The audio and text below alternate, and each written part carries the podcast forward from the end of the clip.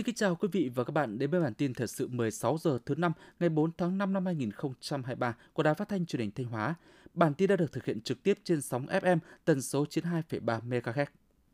Sáng mùng 4 tháng 5, tại làng Đan Nê, xã Yên Thọ, huyện Yên Định, phối hợp với Sở Văn hóa Thể thao Du lịch khai mạc lễ hội đền Đồng Cổ năm 2023. Lễ hội đền Đồng Cổ diễn ra vào ngày 15 tháng 3 âm lịch hàng năm nhằm tưởng nhớ công lao của thần Đồng Cổ, một vị thần có thờ thời hùng vương – Lễ hội là hình thức sinh hoạt có tính cộng đồng và có sức lan tỏa lớn, thể hiện chiều sâu và bề dày văn hóa, mang đậm nét đẹp của một vùng đất đã hình thành, tồn tại và phát triển hàng nghìn năm,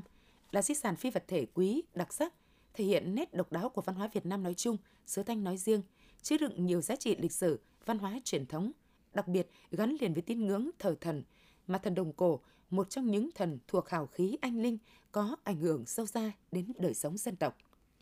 Ủy ban nhân dân tỉnh Thanh Hóa cho biết hiện nay trong số 141 dự án đầu tư FDI còn hiệu lực trên địa bàn tỉnh với tổng vốn đăng ký đầu tư 14,415 tỷ đô la Mỹ thì 17 dự án do nhà đầu tư Nhật Bản trực tiếp đầu tư hoặc liên danh với các nhà đầu tư nước ngoài đầu tư chiếm tới 86% số vốn tức là khoảng 12,532 tỷ đô la Mỹ. Trong đó, Số vốn trực tiếp từ Nhật Bản khoảng 6,6 tỷ đô la Mỹ, chiếm 45,7% tổng vốn đầu tư FDI và đang là quốc gia có số vốn đầu tư cao nhất trong nguồn vốn đầu tư FDI trên địa bàn tỉnh. Sức lan tỏa của những dự án lớn như Liên hiệp lọc hóa dầu Nghi Sơn, nhà máy nhiệt điện BOT Nghi Sơn 2, nhà máy xi măng Nghi Sơn đã tạo ra lực hấp dẫn, thu hút nhiều dự án đầu tư tại khu kinh tế Nghi Sơn và tỉnh Thanh Hóa trong hiện tại và tương lai. Mặc dù Ủy ban dân tỉnh Thanh Hóa đã có văn bản yêu cầu các địa phương hoàn thiện hồ sơ điều chỉnh quy hoạch sử dụng đất thời kỳ 2021-2030 và kế hoạch sử dụng đất năm 2023. Thế nhưng đến nay, công việc này vẫn chưa xong, làm ảnh hưởng đến việc triển khai các công trình, dự án đầu tư, đảm bảo nguồn thu ngân sách các cấp.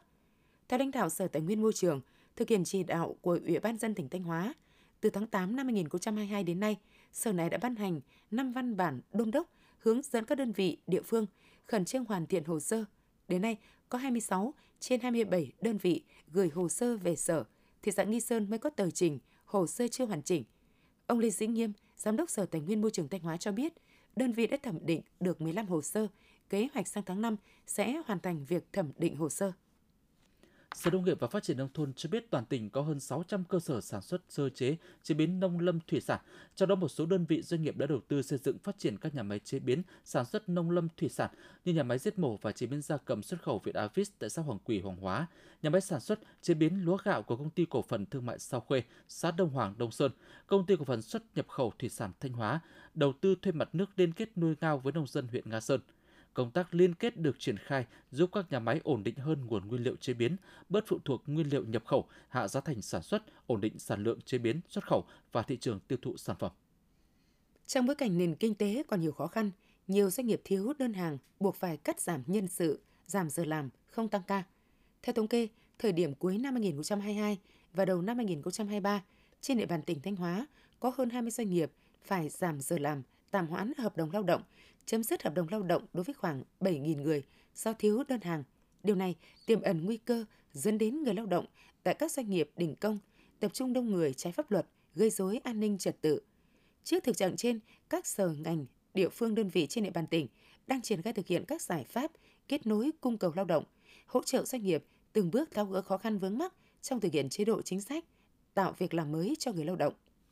Tiếp theo là phần tin trong nước. Sáng nay tại Phủ Chủ tịch, Thủ tướng Chính phủ Phạm Minh Chính chủ trì lễ đón trọng thể Thủ tướng Đại Công quốc Luxembourg Xavier Bettel cùng đoàn đại biểu cấp cao Luxembourg thăm chính thức Việt Nam từ ngày 3 đến ngày 5 tháng 5. Đây là chuyến thăm chính thức đầu tiên ngoài châu Âu của Thủ tướng Luxembourg trong năm 2023, đồng thời cũng là chuyến thăm Việt Nam đầu tiên của Thủ tướng Luxembourg trong hơn 20 năm qua và là hoạt động đối ngoại cấp cao đầu tiên nhân dịp kỷ niệm 50 năm thiết lập quan hệ ngoại giao Việt Nam Luxembourg 1973-2023.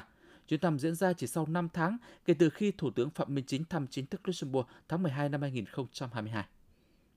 Theo báo cáo của Bộ Nông nghiệp Phát triển Nông thôn, kim ngạch xuất khẩu nông lâm thủy sản tháng 4 ước đạt 4,54 tỷ đô la Mỹ, giảm 8,3% so với cùng kỳ năm ngoái, giảm 1,2 triệu đô la Mỹ so với tháng 3, 4,66 tỷ đô la Mỹ. Tính tổng 4 tháng, kim ngạch xuất khẩu nông lâm thủy sản đạt 15,66 tỷ đô la Mỹ, giảm 13,3% so với cùng kỳ năm ngoái. Xuất siêu 2,51 tỷ đô la Mỹ, giảm 37,7%. Đáng chú ý, ngoài các nhóm hàng nông sản và chăn nuôi tăng, xuất khẩu gạo đạt 1,56 tỷ đô la Mỹ, tăng 54,5%,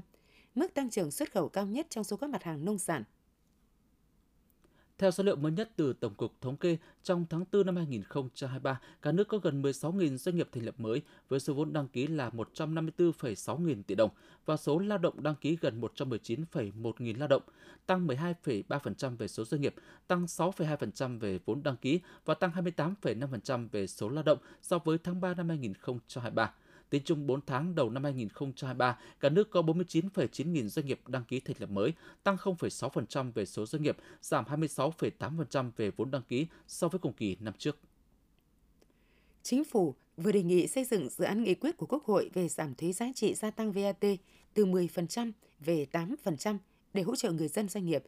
Theo Bộ Tài chính, việc áp dụng tiếp chính sách này năm nay là cần thiết nhằm kích cầu tiêu dùng, thúc đẩy sản xuất kinh doanh, sớm phục hồi và đóng góp trở lại ngân sách.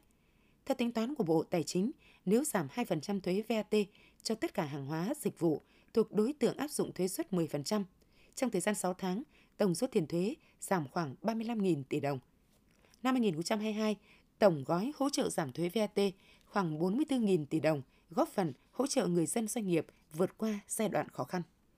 Theo số liệu của Cục Thống kê Thành phố Hồ Chí Minh, trong 4 tháng đầu năm 2023, tổng thu ngân sách nhà nước trên địa bàn thành phố ước đạt trên 170.021 tỷ đồng, đạt 36,2% dự toán và giảm 3,2% so với cùng kỳ. Nguyên nhân là do cả ba khoản thu chính là thu nội địa, thu từ dầu thô và thu từ xuất nhập khẩu đều sụt giảm so với cùng kỳ. Đặc biệt, số thu nội địa sụt giảm cho thấy tình hình kinh doanh của các doanh nghiệp còn nhiều khó khăn thách thức, cần có chính sách nuôi dưỡng nguồn thu hợp lý cũng như hỗ trợ nền kinh tế vượt qua giai đoạn khó khăn hiện nay.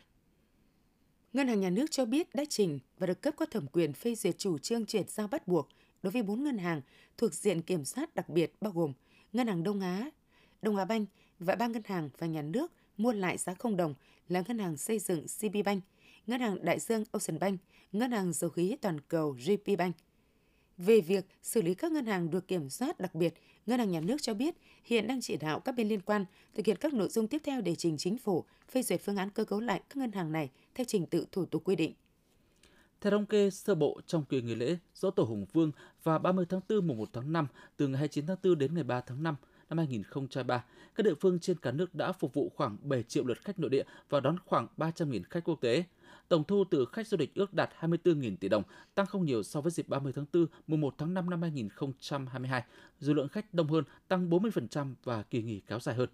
Đánh giá chung kỳ nghỉ lễ năm nay, lượng khách tham quan lớn nhưng lượng khách lưu trú còn thấp, đa số các địa phương không có tình trạng cháy phòng. Số khách lưu trú là khoảng 3,2 triệu, chiếm sắp xỉ 45% tổng lượng khách. Tiêm chủng mở rộng sẽ có thêm vaccine mới, trong đó có vaccine TD, phòng bạch hầu và uốn ván, tiêm cho trẻ từ 7 tuổi ở vùng nguy cơ cao. Theo đề xuất của các địa phương, quyết định này được đưa ra khi nước ta đứng trước nguy cơ bệnh bạch hầu quay trở lại, nhất là khi tỷ lệ tiêm phòng vaccine bạch hầu ho gà, uốn ván giảm tại nhiều nơi. Tất cả vaccine trong chương trình tiêm chủng mở rộng đều tiêm miễn phí. Cũng như trên toàn cầu, việc bao phủ tiêm chủng định kỳ cho trẻ em tại nước ta bị gián đoạn do dịch COVID-19. Với gần 250.000 trẻ bỏ lỡ một hoặc nhiều liều vaccine trong 3 năm qua, Việt Nam là một trong 20 nước có số trẻ chưa được tiêm chủng cao nhất thế giới. Tiếp sau kỳ nghỉ lễ 30 tháng 4 và 1 tháng 5, cán bộ công chức viên chức và người lao động sẽ được nghỉ lễ Quốc khánh năm 2023 trong 4 ngày liên tục. Cụ thể, nghỉ lễ Quốc khánh bắt đầu từ ngày 1 tháng 9 đến hết ngày 4 tháng 9 năm 2023. Lãnh đạo chính phủ yêu cầu các cơ quan đơn vị thực hiện lịch nghỉ trên phải bố trí sắp xếp các bộ phận làm việc hợp lý để giải quyết công việc liên tục, đảm bảo tốt công tác phục vụ tổ chức nhân dân.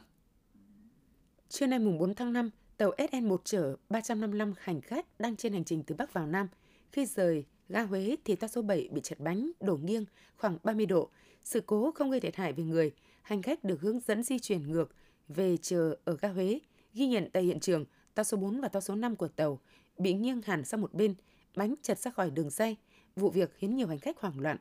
Công ty cổ phần quản lý đường sắt Bình Trị Tiên và các cơ quan chức năng vẫn đang nỗ lực khắc phục sự cố hai toa tàu khách SE1 bị chật bánh khỏi đường dây ở khu vực gác chắn so với đường bộ Điện Biên Phủ, phường Trường An, thành phố Huế, tỉnh Thừa Thiên Huế. Quý vị và các bạn vừa theo dõi bản tin 16 giờ của Đài Phát thanh Truyền hình Thanh Hóa. Mời quý vị và các bạn tiếp tục đón nghe chương trình tiếp theo của đài chúng tôi.